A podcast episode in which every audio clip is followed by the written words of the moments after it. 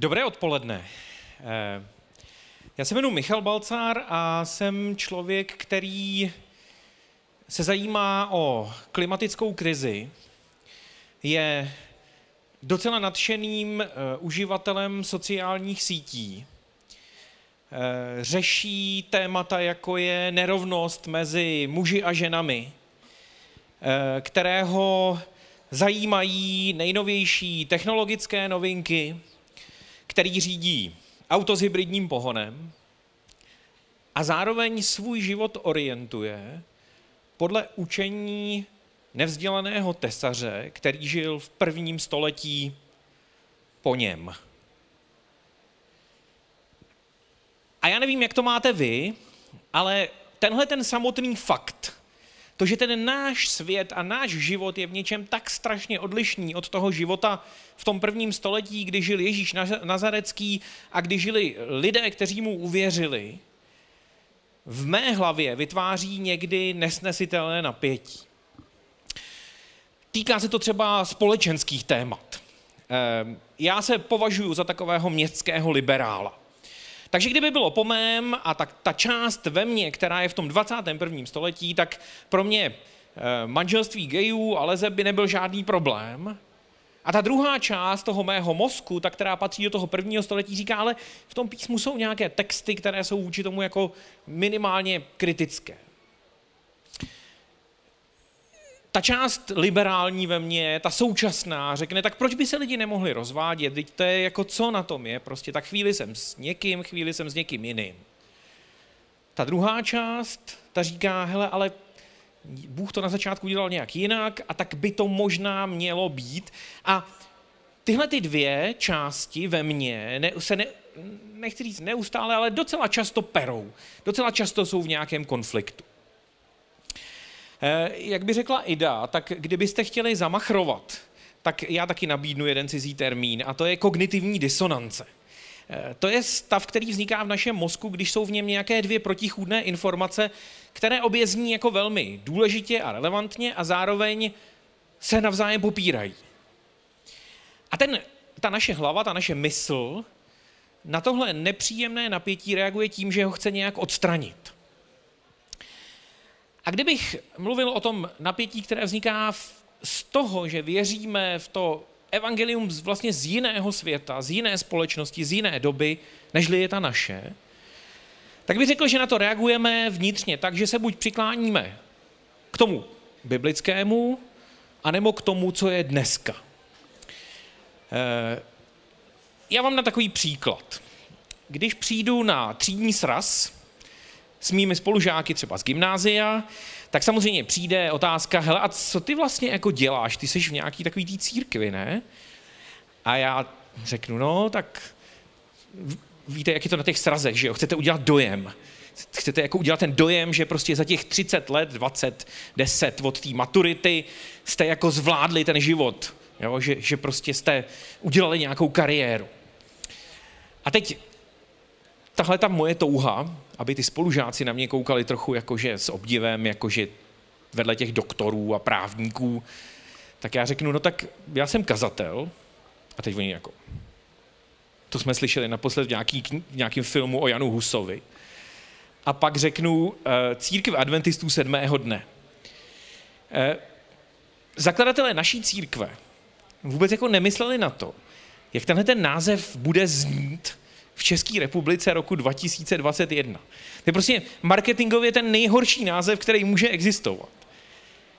A hned jak to řeknete, tak jste za exota. Jo, vš- najednou ty všichni ty spolužáci prostě mají, teď jim naskočí všechny ty guláše o církvích, který mají nějak jako v té hlavě, protože o tom nevědí téměř nic. A říkají si, ty to je teda, to je, to je katastrofa úplná. A hned vás to odkáže do těch patřičných mezí a hned si jako řeknete, ta moje touha potom jako být jako oni, prostě není možná. Ne, ne, není možné ji naplnit. A taky ta druhá varianta, přiklonit se vlastně plně k tomu, k tomu křesťanskému světu. Kdybych potkával jenom adventisty sedmého dne, tak na mě nikdo nebude koukat jako na exota. Čiže všichni vš- to budou brát jako samozřejmost, tak to má být.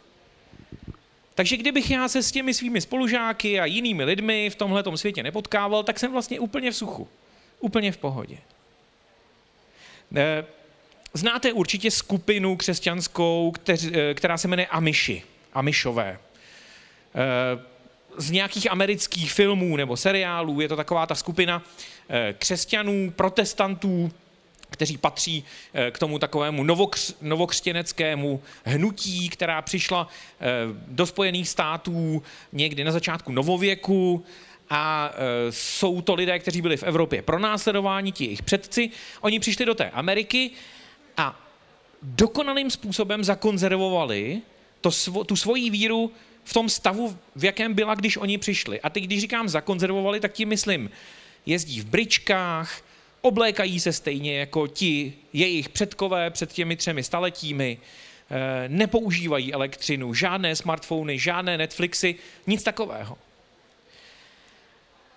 A ten zbytek té americké společnosti na ně kouká jako na takový oživlý skanzen, ale já mám vůči nim jako veliký respekt, protože oni vlastně zachovávají něco, co je pro ně strašně důležité. Jo? Oni mají dojem, že ti jejich předkové, ti jejich předchůdci přinesli do, toho, do těch Spojených států něco, co je tak důležité, že stojí za to vlastně klidně být za ty exoty.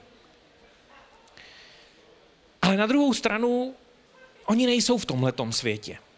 Jo, oni v něm jsou fyzicky, ale nejsou v něm myšlenkově. Jo, oni žijí v tom, v tom svém oživlém skanzenu. A co si budeme povídat, ty naše sbory a farnosti a kostely, někdy taky tíhnou k tomu být těmi oživlými skanzeny, těmi uzavřenými společnostmi, protože tam jsme mezi svými. Nikdo na nás nekouká jako na podívíny. Tohleto napětí, o kterém mluvím, nějak vychází z toho, co řekl Kristus. Eh, a sice v takové velmi významné části eh, evangelií v části, kterou teologové nazývají eh, velekněžská modlitba. Je to Jan 17. kapitola. A v té velekněžské modlitbě Ježíš eh, vlastně mluví nejenom o těch 12 učednících, kteří sedí kolem něj, ale i o nás, protože on tam říká, nemodlím se jenom za ně, myšleno za těch 12, ale i za ty, kteří skrze jejich slovo uvěří. Takže to je text, který se přímo týká nás a v něm Ježíš pojmenovává přesně tohleto napětí, tu dvojakost. On říká, nejsou ze světa. Nejsou ze světa, pane. Modlí se ke svému otci. To je to, že my jsme jiní. My, kteří věříme v Krista, nepatříme do tohohle světa. Nějaká část v nás, a já bych si možná dovolil říct srdce, patří někam jinam, do jiného světa. Jo, to je to, čemu v církvích říkáme, jsme tady jenom cizinci a příchozí, že jsme hosté na téhle zemi. Ten náš domov, na něj teprve čekáme, ten bude tam. Nejsou ze světa, říká Kristus, ale v zápětí dodá, ale já je posílám do světa. Tedy on nám říká, že nejsme ze světa, patříme jemu, ale že nás do toho světa posílá.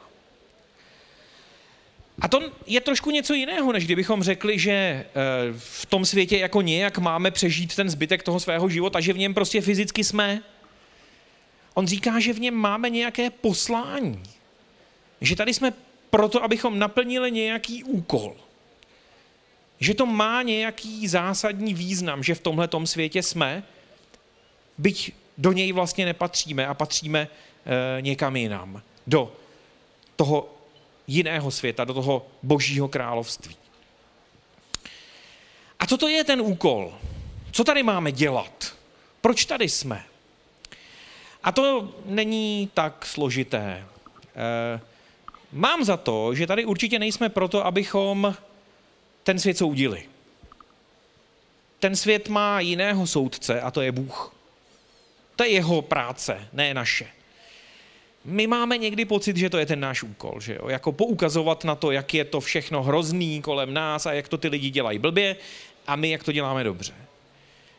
Ale to není na nás. jestli si vzpomínáte na uh, slavný příběh o Sodomě a Gomoře a Abrahamovi, který se jako trhovec hádá s hospodinem o to, kolik tam má být spravedlivých. Jo, smlouvání, znáte. Když my přijedeme do nějaké jižní země a máme smlouvat, tak jsme jako totálně nesví, protože my jsme přece zvyklí na to, že co tam je napsaný, to se platí. Ale to je teprve začátek té hry. A Abraham v tom příběhu pochopí, že jeho úkol je bojovat za tu Sodomu a Gomoru.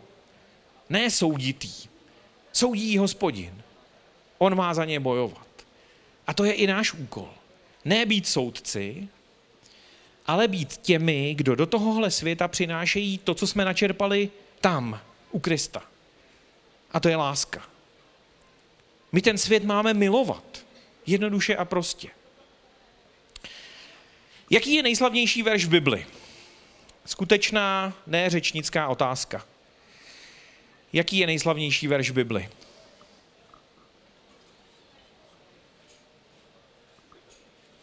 Vsetín, pojďte. Jan 3.16, skvělý, děkuju. Eh, někdo to tady čet, aspoň dva. Mám z toho radost. Eh, Jan 3.16 je verš, který je nejslavnější, protože je v něm celé evangelium. Že jo? Jakési jádro toho všeho. Že Bůh miloval tenhle svět a tak poslal svého jediného syna, aby žádný, kdo v něho věří, nezahynul, ale měl život věčný. Ta motivace boží, proč to všechno, je, že tenhle ten svět miluje. Proto to udělal. A nás zve k tomu stejnému. Aby jsme ten svět milovali. A dokonce nás zve ještě k tomu, abychom ten svět byli. Abychom v něm byli. Abychom byli jeho součástí, abychom vzali na sebe všechny ty jeho starosti, ty jeho problémy, to, co ho trápí. Proto jsem začal tím, že jsem řekl, mě trápí to, že je klimatická krize.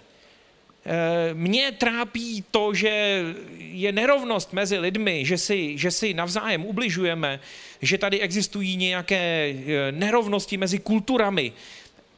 To jsou soudobá témata. A to jsou naše témata. Křesťanská. Každého z nás.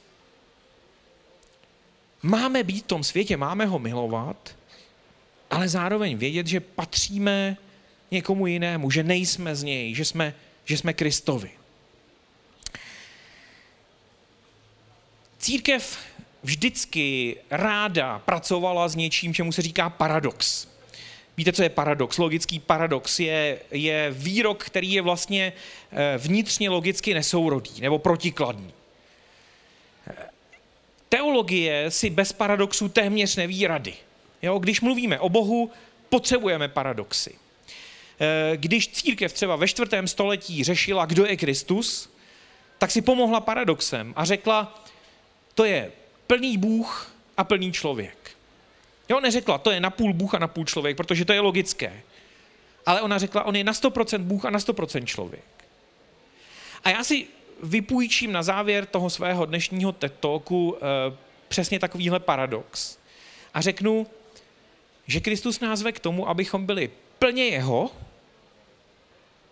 a plně v tomhletom světě. Plně jeho a plně tady na zemi ve 21. století ve Vsetíně, eh, v Brně, v Praze, v Ostravě, v Olomouci, v Plzni, kdekoliv ze zrovna každý z nás nachází. Tam máme být. To je naše místo, ale zároveň vědět, že to, že to naše srdce patří Kristu. Že patří někam jinam, do toho druhého světa. Plně tady a plně jeho. Děkuji za pozornost.